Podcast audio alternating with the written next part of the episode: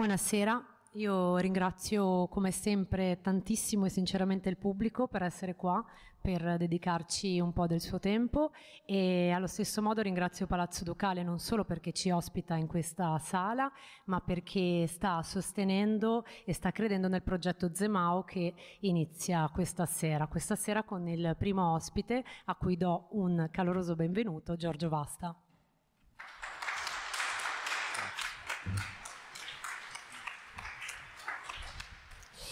Ehm, volevo giusto dire due parole sul progetto Zemao, ma perché in qualche modo Zemao si collega al libro di cui parleremo questa sera. Zemao è l'alias di una casalinga cinese.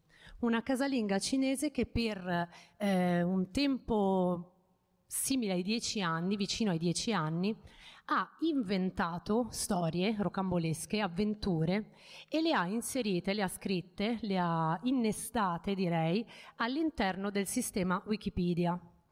Lo ha fatto eh, prendendo come spunto la storia medievale russa. Ora, quando è stata scoperta, e si è dovuta scusare per aver mandato in tilt il sistema Wikipedia, se non altro per quanto riguardava il, la storia medievale russa, lei si giustificò dicendo che aveva una grande passione per quel periodo storico, era una semplice diplomata e quindi lei, eh, non potendo arrivare a tutto con il traduttore automatico di Google, ha eh, semplicemente riempito le sue lacune con l'immaginazione. Questa cosa per me è, è stata un po' di ispirazione perché la letteratura io la vedo proprio così, la vedo come uno scambio dove sia chi scrive che chi legge ha bisogno di colmare delle, delle domande che si pone, dei quesiti che, che lo, eh, lo, contaminano, no? contaminano la sua serenità e quindi a questo punto cerca di colmare le lacune che gli si creano aderendo da una parte o dall'altra al sistema letterario. Ehm, tra l'altro questa Zemao è stata scoperta solo perché uno scrittore cinese ha pensato di ambientare un suo romanzo eh, nel Medioevo russo e quindi facendo delle ricerche scopriva che le pagine russe e inglesi di un determinato argomento erano molto laconiche, molto sintetiche. Lo stesso argomento nella pagina cinese era ricco proprio di, di, di, di, dati, di avventure, di storie e quindi ha segnalato la cosa e da qua la, la, la signora Zemao, che non si chiama Zemao, comunque era il suo alias, ha eh, dovuto scusarsi. Da qua il nome del ciclo e eh, l'aggancio a, al libro di cui parleremo stasera perché partiremo in qualche modo Giorgio dalle lacune dalle lacune e dalla rarefazione. Prima però eh, vorrei dire anche questo, che Giorgio Vasta inizia a inventare, o meglio a pubblicare le storie che si inventa, la sua particolare immaginazione nel 2008 con un romanzo pubblicato da Minimum Fax, Il tempo materiale, eh, pubblica poi Spaesamento nel 2010 per la terza, eh, pubblica un eh, libro che cura anche scritto a più mani, presente per Inaudi, con Baiani, Murgia, Nori. Eh, nel 2021 un racconto lungo, Tre orfani per Casagrande. Eh, si occupa delle sceneggiature di due film di Emma Dante, sei autore e coautore di due sceneggiature per i film di Emma Dante e per Quad Libet Humboldt Books e semplicemente Humboldt Books a quattro mani scrive questi due reportage. Dico a quattro mani perché insieme a Giorgio c'è il fotografo Ramak Fazel. Quindi ehm, due, queste due opere sono costruite attraverso due sguardi diversi, lo sguardo di Giorgio e lo sguardo di Ramak Fazel. Eh, uno, uno sguardo viene restituito al lettore attraverso la scrittura, quello di Giorgio, quindi noi leggendo questi reportage e attraverso le parole di Giorgio ci costruiamo qualcosa, immaginiamo qualcosa, e lo sguardo di Ramak Fasel che invece ci viene riportato attraverso le immagini che lui scatta e decide di selezionare e far pubblicare. Ora, mentre nel primo libro, in uh, Absolutely Nothing, quindi un, una sorta di nulla totalizzante, Giorgio, eh, Ramak e Giovanna Silva eh, si aggirano, girovagano per i deserti nordamericani alla ricerca di eh, ghost town, quindi di luoghi che erano stati precedentemente antropizzati, riempiti di cose che l'uomo necessariamente eh, abbisogna e poi abbandonati, quindi svuotati ma non del tutto, trovano eh, appunto una rarefazione, una lacuna che per loro diventa metafora dell'età adulta e Giorgio poi spiegherà meglio di me il perché. E questo accade tra il 2013 e il 2016. Oggi nel 2022, dopo un lavoro di qualche anno, viene, messo, viene dato alla stampa anche Palermo, un'autobiografia nella luce, laddove se eh, storie e sparizioni nei deserti americani erano assolutamente eh, nulla totalizzante, in Palermo c'è quasi un pieno che è totalizzante. No? Infatti la voce narrante del libro eh, parla di un absolutely everything, quindi un tutto che ci eh, avvolge. Anche in questo caso però due, i due sguardi trovano lo stesso una metafora dell'età adulta, perché nonostante Palermo o quello che vuole essere Palermo in questo libro è piena, piena di luce, piena di colore, piena di cose, di, di, di, anche di emozioni, piena di persone, l'irresolutezza che loro trovano, il, la mancanza di qualcosa di, di, di, concreto da afferrare, quindi di nuovo la rarefazione, si affaccia di fronte al loro sguardo. E da qua nasce questa seconda opera, questo secondo reportage. Allora, intanto buon pomeriggio a tutti, grazie di, di essere qui. Eh, Ringrazio a mia volta moltissimo Palazzo Ducale e, Ilaria Crotti per la disponibilità, anche devo dire per la bravura, nel senso che al di là del fatto che hai un ricordo delle cose che ho fatto, che a me ormai sfugge, eh, sono molto belle le, le, immagini dalle quali stiamo partendo. E mh, mm, proverei a dire subito qualcosa proposito delle lacune, ehm, che vengono, eh, è un termine che incontriamo, che ha una sua circolazione, forse all'inizio in ambito scolastico, quando ci dicono che un figlio, un bambino che non va bene a scuola ha delle lacune più o meno gravi che, e poi l'immagine a cui le lacune si collegano è quella del dover essere colmate. Ed è giustissimo, è un principio del tutto sensato. Ci sono però circostanze nelle quali le lacune, tutt'altro che costituire un limite, diventano potenzialmente dei, delle complici, eh, qualcuno che lavora con te e per te. E io questo credo di averlo, non dico messo definitivamente a fuoco, ma capito un po' meglio quando eh, diversi anni fa ero andato a recuperare da uno sgabuzzino a casa dei miei genitori delle pellicole in 8 mm che poi in effetti compaiono all'interno di questo libro, prima le avevo fatte comparire all'interno di un, eh, di un racconto.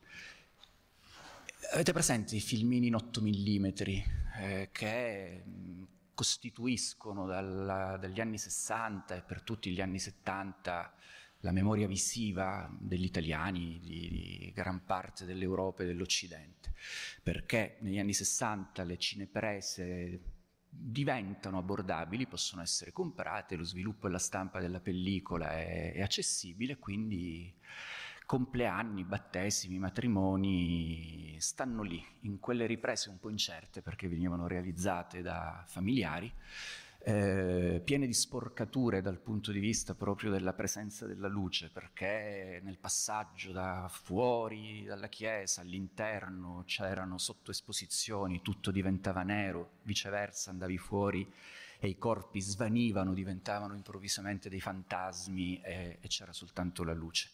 Ma quello che di quelle riprese mi colpiva quando riguardavo eh, il filmino del matrimonio dei miei genitori, o un eh, frammento di viaggio di nozze canonico, eh, Roma, Stresa, Parigi, ritorno.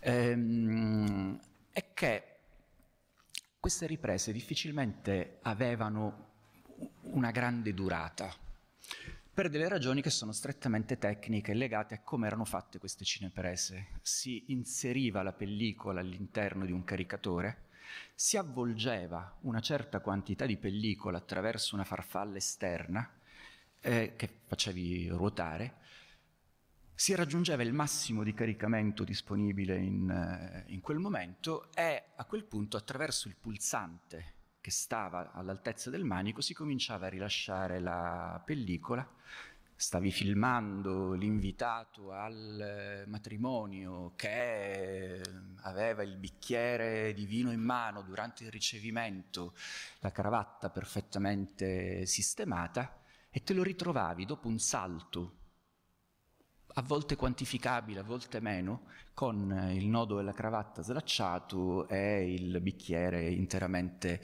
terminato, perché quando arrivavi al car- alla fine del caricamento, quando avevi rilasciato tutta la pellicola disponibile, l'operatore, il familiare che si impre- improvvisava operatore, doveva necessariamente prendersi il tempo che serviva a ricaricare.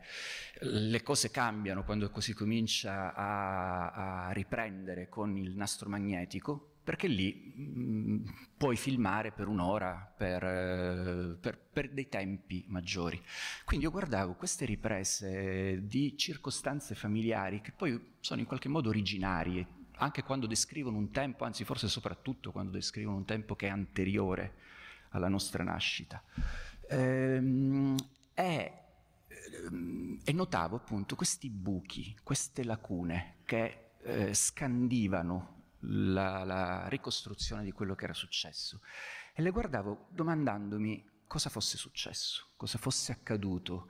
Al signore che si è allentato la cravatta, è stato detto qualcosa, se l'è allentata semplicemente perché alla fine di una cerimonia sei magari un po' stanco, oppure è successo qualcos'altro.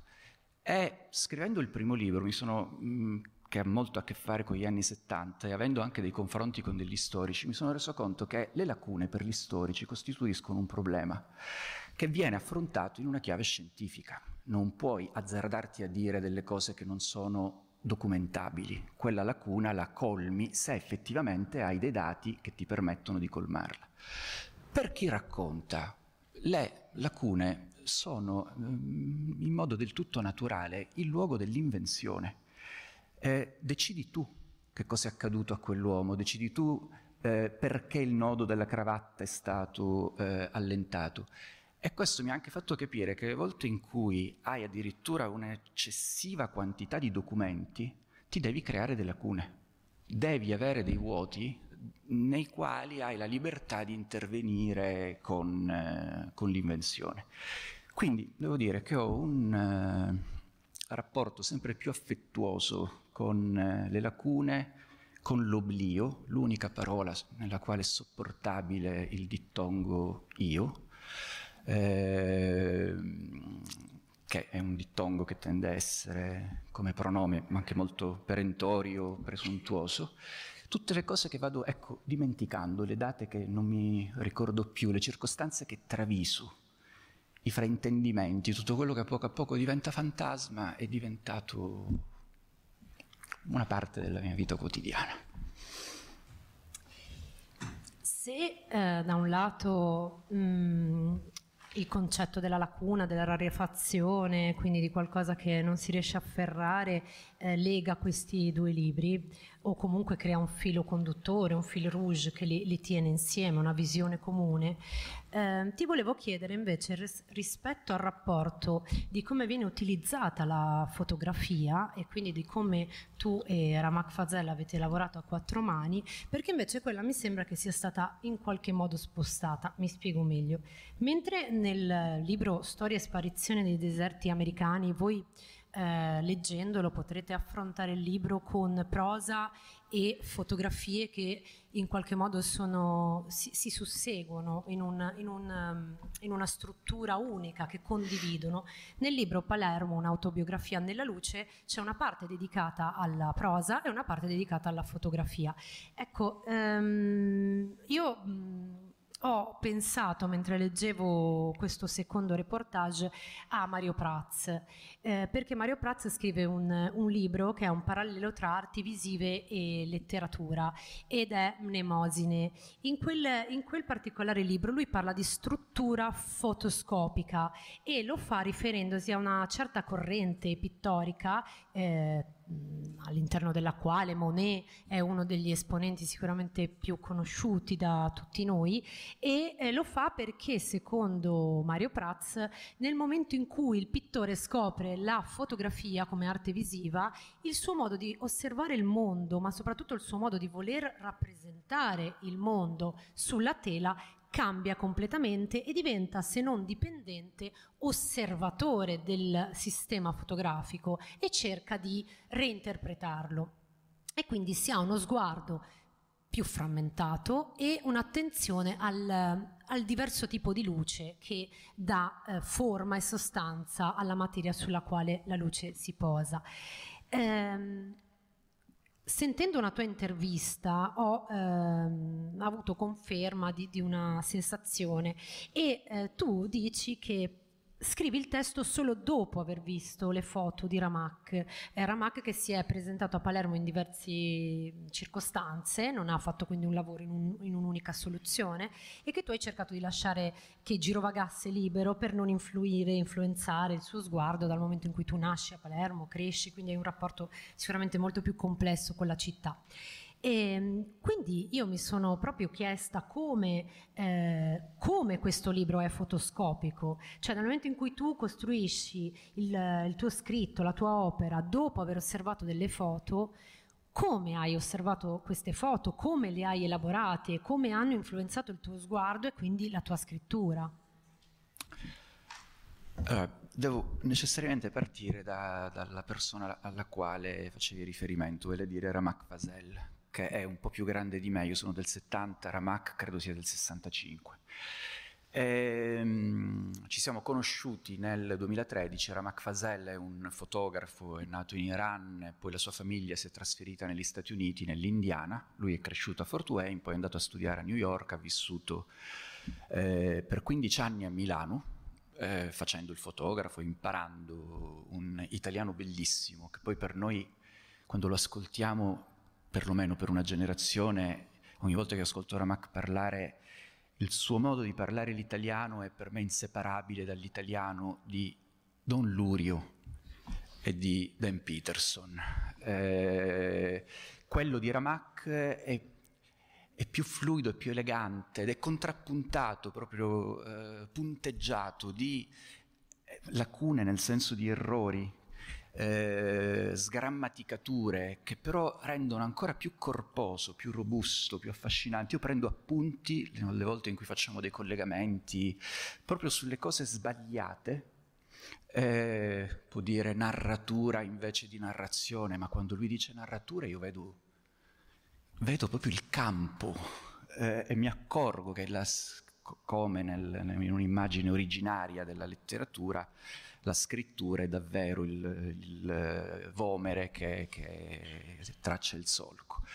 Ehm, Ramak è una persona a tutti gli effetti, ha un figlio, adesso vive di nuovo a New York, ogni tanto va a Los Angeles dove sta suo figlio, ma da quando ci siamo incontrati nel 2013 è diventato per me anche tantissimo, a volte devo dire soprattutto, un personaggio di finzione perché ha caratteristiche tali per le quali eh, c'è stata una specie dire, di imprinting, di momento originario che poi è anche raccontato in Absolute Renating. Io arrivo a, a Los Angeles nell'ottobre del 2013, non ho pressoché idea di chi sia Ramak, eh, devo fare un viaggio attraverso i deserti, attraverso spazi abbandonati, come accennava Ilaria, e questo viaggio avrei dovuto farlo con un altro fotografo, che si chiama Francesco Iodice.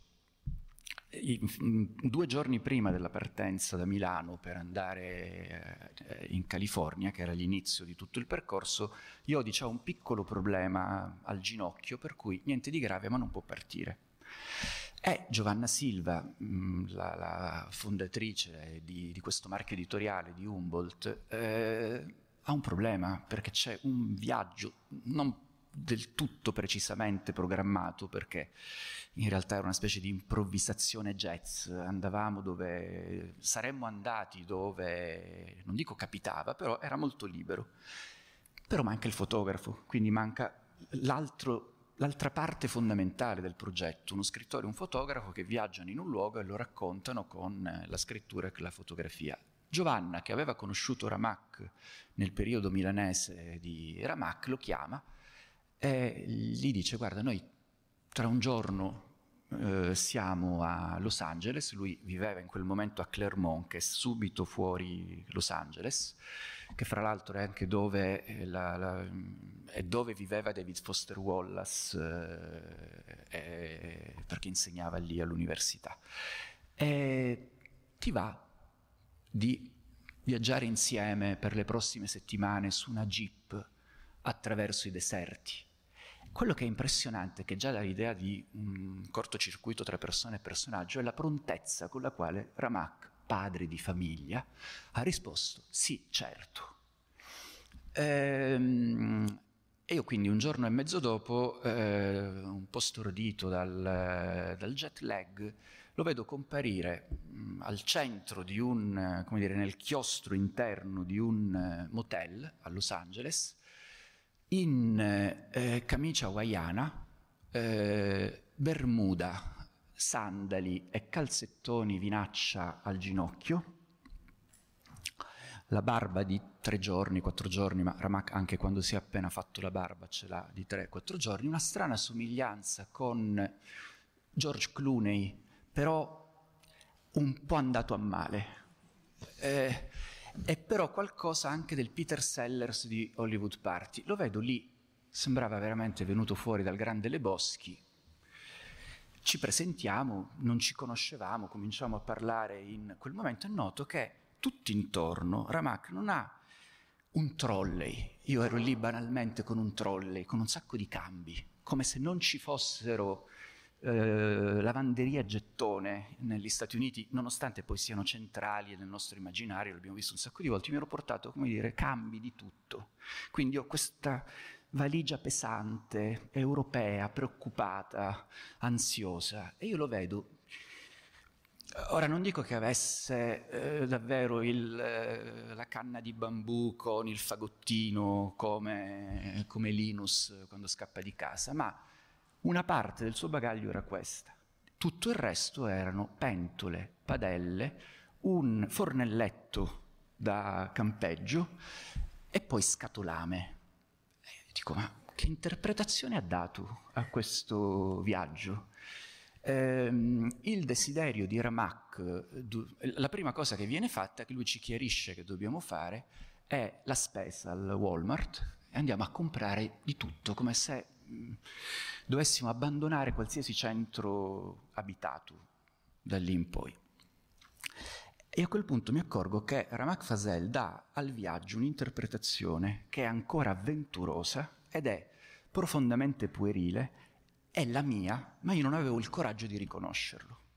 Cioè mi libera da un uh, vincolo. Uh, quando fai un viaggio, desideri pur sapendo che hai a tua disposizione le lavanderie gettone e il telefono cellulare che ti raccorda chiunque in qualsiasi luogo, c'è una parte, una quota ancora di eh, desiderio infantile, ma nel senso di serio, di avventura che ti porti dietro.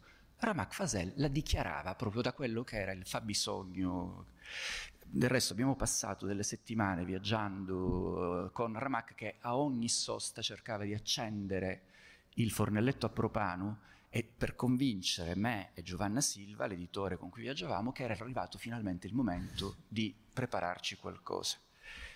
Ehm, una volta per educazione eh, Giovanna è andata al motel a dormire, io sono rimasto sul, sul retro aperto della jeep con Ramak che ha preparato gli spaghetti rispettando tutti i luoghi comuni sull'incapacità di un americano di preparare gli spaghetti, li abbiamo mangiati seduti in un parcheggio davanti a un motel e il resto delle vivande le abbiamo regalate a un eh, eremita francescano riformato che abbiamo incontrato in un villaggio di 24 abitanti nel Texas. Eremita col quale Ramak ha fatto subito amicizia, avendo una grande capacità di superare soglie eh, e quindi io a un certo punto ho capito, questo signore fa accadere nella cosiddetta realtà cose che io faccio accadere soltanto nell'immaginazione. Cioè io per timidezza, per, uh, per, un insieme di ragioni, non le supero le soglie. Ma in, mai, in nessun caso, se mi dicono che devi stare lì ad aspettare, io non mi muovo da quel pezzetto, da quel metro quadro dove mi è stato detto di stare. Eh, l'unico sconfinamento me lo permetto nel racconto. Ramak, se tu gli dai un ostacolo, la prima cosa alla quale pensa è superarlo, è scavalcare. Io ho passato il tempo viaggiando con lui, poi abbiamo fatto un altro viaggio eh, per raccontare le elezioni americane del 2016, scavalcando qualsiasi cosa ed entrando in qualsiasi luogo senza, anzi lui ogni tanto utilizzava i miei documenti per entrare nei posti e io quindi mi ritrovavo qualche metro dietro di lui davanti a chi in teoria doveva controllare i nostri ingressi ed io ero senza documenti e con un, un inglese mediocre, eppure passavo come se lui avesse aperto il eh, varco. Quindi io ho fatto di Ramak un uso narrativo. Eh, lui è andato eh, nel 2017, nel 2018 a Palermo in stagioni diverse, l'ha esplorata, l'ha fotografata.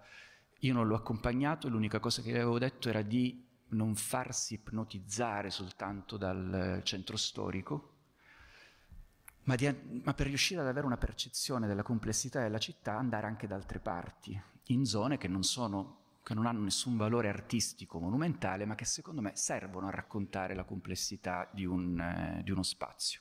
Poi a Palermo, fra l'altro, il centro storico è l'8% della superficie della città, quindi è utile andare a guardare anche il resto.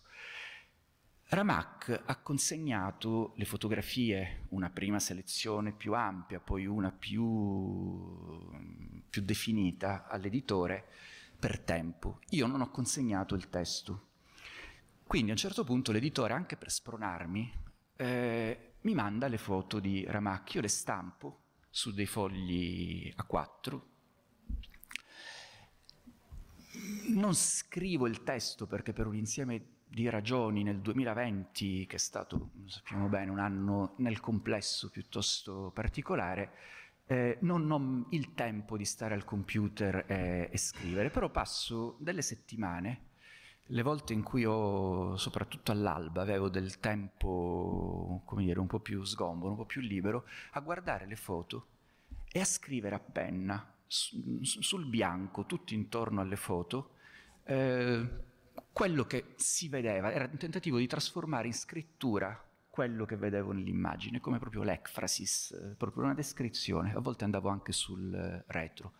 E da un certo momento in poi mi accorgo che non sto più descrivendo Palermo, ehm, ma che sto guardando lo sguardo di Ramak, cioè sto guardando il suo modo di guardare. Mi accorgo che le foto scattate a Palermo hanno tanti punti di contatto con le foto che lui aveva scattato negli Stati Uniti, nei deserti, poi conoscendo il suo lavoro fotografico mi accorgo che ci sono tanti elementi che ricorrono di altri viaggi che ha fatto, di altri luoghi che ha raccontato. E a quel punto quello che mi sono detto, forse è la cosa che a me interessa di più, cioè non c'è nessuna pretesa di oggettività, non c'è davvero Palermo, c'è il modo in cui una persona ha guardato la città attraverso le caratteristiche, proprio gli elementi peculiari del suo sguardo e come io ho guardato il suo modo di guardarla.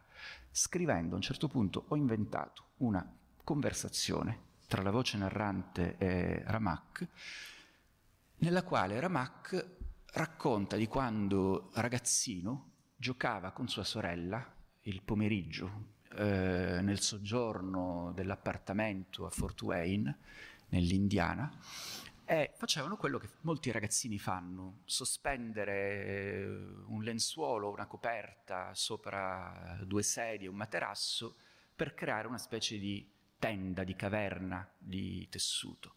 E lì sotto eh, non c'era nessuno in casa, ma loro si sentivano protetti, giocavano. C'è questa cosa bellissima nel gioco del senso di euforia, di godimento che ti dà nasconderti, bisbigliare e spiare attraverso il tessuto. E mm, nel racconto è come se Ramak dicesse oggi le mie foto hanno un'inclinazione verso il crepuscolo, verso l'ombra, come se oggi continuassi a cercare quel tipo di situazione. E a quel punto la voce narrante prova a sua volta a, a inventarsi l'origine del, del suo sguardo. In realtà prima quando ho detto che ho avuto un'intuizione ho mentito. Cioè nel senso semplicemente io sono una persona disordinata e fortunatamente in questo caso il disordine mi è servito perché ho iniziato a leggere il libro dalle foto. Quindi ho letto prima la parte di Ramak Vasel, ho letto le foto e poi ho letto la parte in prosa, la, la parte che hai scritto tu.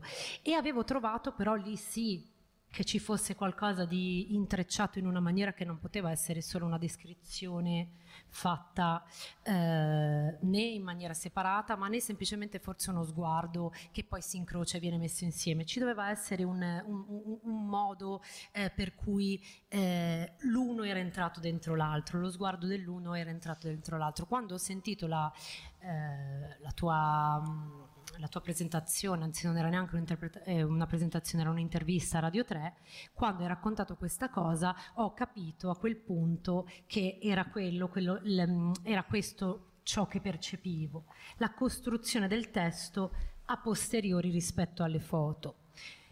Dopodiché ehm, ho osservato il titolo, no? il titolo di, questa, di quest'opera che è Palermo, un'autobiografia nella luce. Mi sono anche accorta che sia Palermo sia la luce all'interno di questo libro eh, si basano, si fondano, si strutturano su due negazioni.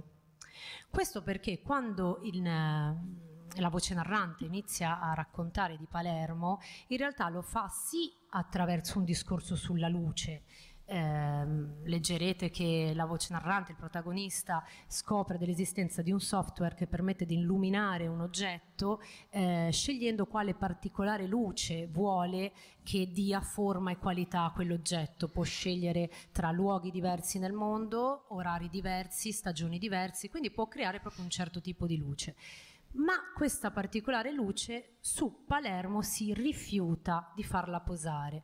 Quindi inizia con Palermo c'è, ma Palermo deve stare da un'altra parte, quindi un rifiuto netto.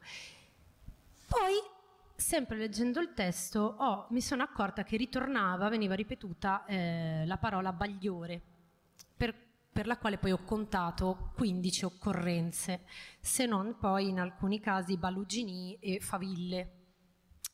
E andando a cercare la definizione esatta di eh, Bagliori, io eh, riporto dal Devoto Oli luce o fiamma vivida che abbaglia la vista, che abbaglia la vista. Quindi in qualche modo anche il fatto di usare la parola bagliori tutte queste, tutte, in tutte queste occorrenze significa anche eh, voler dare un senso, uno sguardo su quello che non si riesce a vedere. E quindi anche in questo caso ti volevo chiedere il motivo la scelta o come arrivi alla negazione, volontariamente o eh, sempre attraverso lo sguardo di, di Ramak Fazel e delle foto che lui fa. Sì, allora Ramak dovrebbe essere considerato, eh, se da parte mia ci fosse un'intenzione più virtuosa, un Virgilio che ti porta in giro. A me interessa invece molto di più eh, concepirlo come lucignolo, per utilizzare proprio un termine che poi con la luce ha a che fare.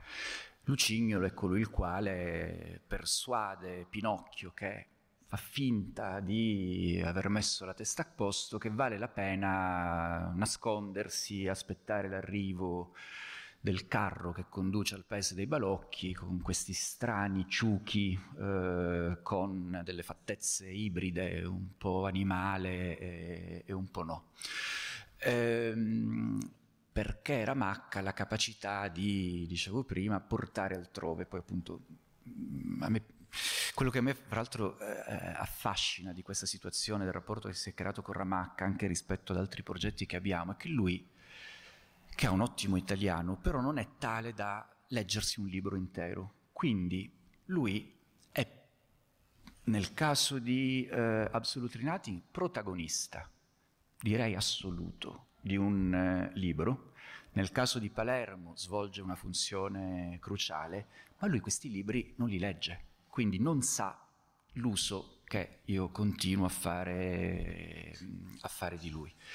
Ehm, per me eh, il, diciamo, il senso ultimo di raccontare eh, non ha a che fare con eh, una messa a fuoco perfetta, con eh, la constatazione oggettiva, eh, inequivocabile di una evidenza, ma ha a che fare con una parola che con la luce e col vedere ha a che fare, ha, ha molto legame, ma che mi interessa molto di più. Non l'evidenza, ma la visione. La visione non è un fatto certo, un fatto eh, oggettivo. Si compone anche di bagliori, di balugini. Nel bagliore non è che le cose le vediamo perfettamente. Non so se avete presente questo pittore, Georges de la Tour, che dipinge spessissimo figure, a volte bambini, bambine, che reggono una fiamma, una torcia o stanno accanto a una luce. E tu li vedi un po' eh, sfumati, ed hai la sensazione che proprio perché li vedi sfumati, li vedi davvero, è come se tu vedessi quella persona e quella persona è contemporaneamente lì presente ed è sognata ed è ricordata. Ehm, c'è un'espressione che si utilizza in italiano tra le tante bellissime che, che abbiamo, adesso penso, dato che è qui vicino, fare mente locale con questo nesso che si crea tra il pensiero e lo spazio, che è prendere un abbaglio. Hai preso un abbaglio. Lo si può, è, come dire, una locuzione, una, un'espressione che rivolgiamo a qualcun altro rimproverandolo o segnalandogli che ha commesso un errore. L'abbaglio è un altro modo di manifestarsi della lacuna. Eh, il mio desiderio scrivendo è di prendere un certo numero di abbagli eh, collegati tra di loro in modo tale da creare una forma, da creare una possibilità, un'esperienza tra quelle possibili di, di senso.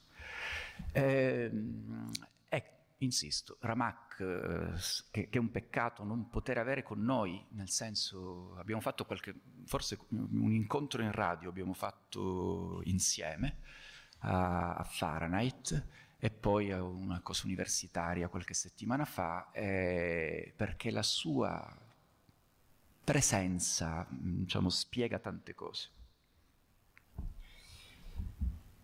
Eh, scusate, a controllo perché so che dobbiamo anche lasciare spazio a un uh, dibattito. No, guardavo per il tempo.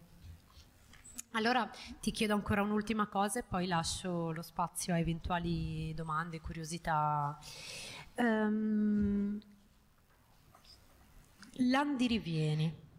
Landi riviene insieme alla luce, insieme alle lacune, insieme a, ai deserti, alla rarefazione, è un altro aspetto che in questo libro si trova tantissimo espresso, si trova indagato e che è comunque collegato e, e intris, intrens, in,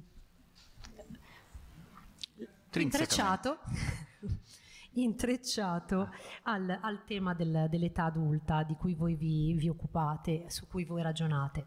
Um, Landi Rivieni tu lo consideri eh, non solo come un, uh, una situazione fisica, cioè voi andate a Zonzo, tu spieghi a Ramak Fasel che cosa significa andare a Zonzo, però lo, lo riporti anche in un discorso uh, linguistico, Landi Rivieni del pensiero, ad esempio, il parlare a Vanvera, eh, Landi Rivieni del linguaggio, quando ti sfugge, quando non riesci a, a, ad afferrare qualcosa, e eh, lo trasformi anche attraverso il modo in cui descrivi la luce. Tu a un certo punto, la voce narrante a un certo punto dice la luce è qualcosa che non è mai presente, è qualcosa che continuamente va e viene.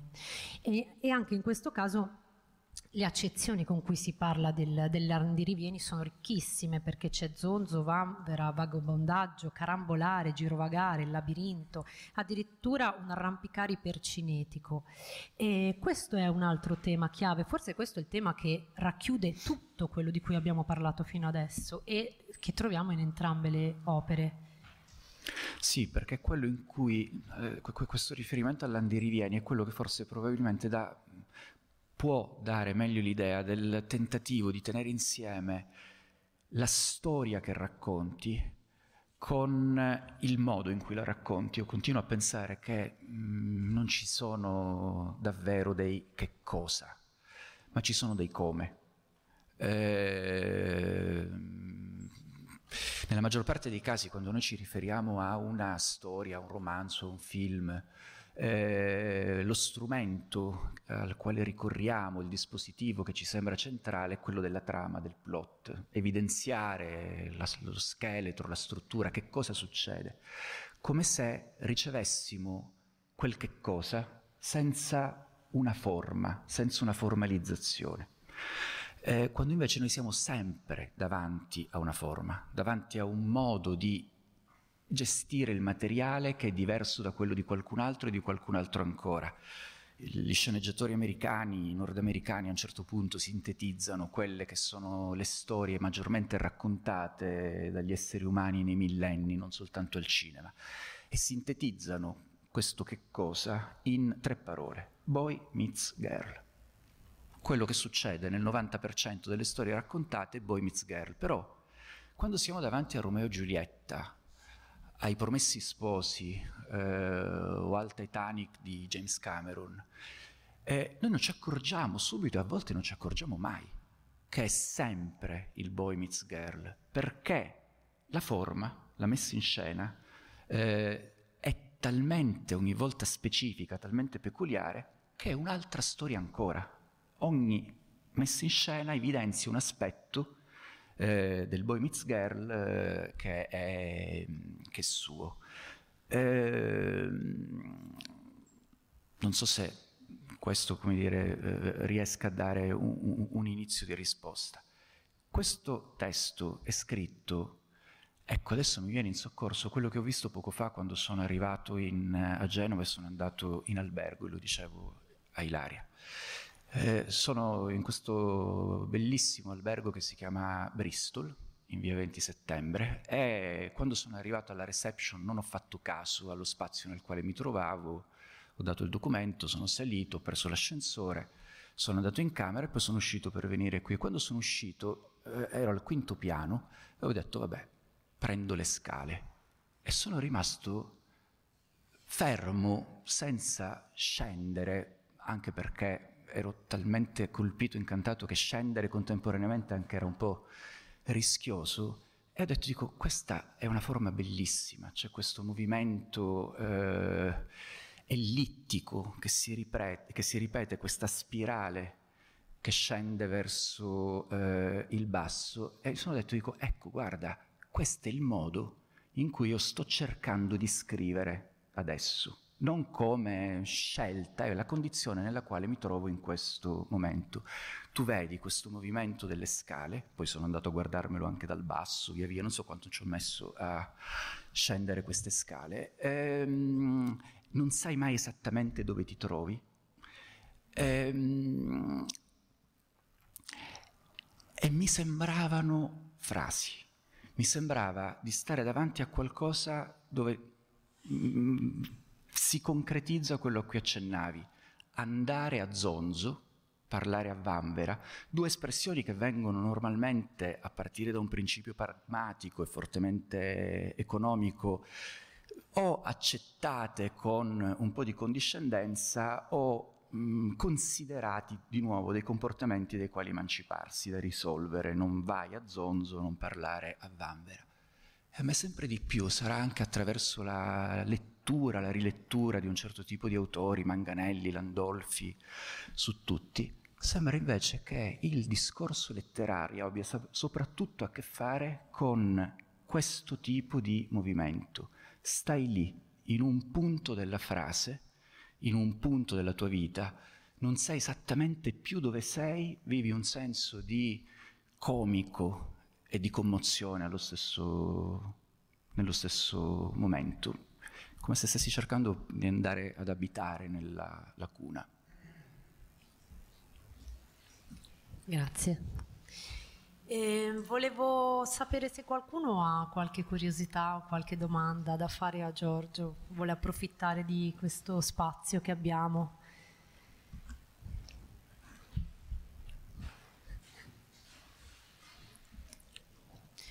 Di questa spirale.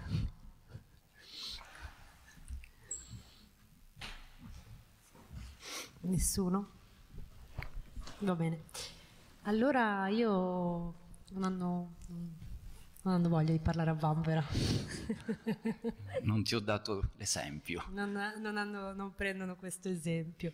No, va bene, a parte gli scherzi, io veramente ringrazio il pubblico di nuovo, Palazzo Locale, ringrazio Giorgio e um, vi do appuntamento a maggio, il 25 con Giorgio Falco e um, grazie ancora. Grazie. Molte grazie, grazie Ilaria.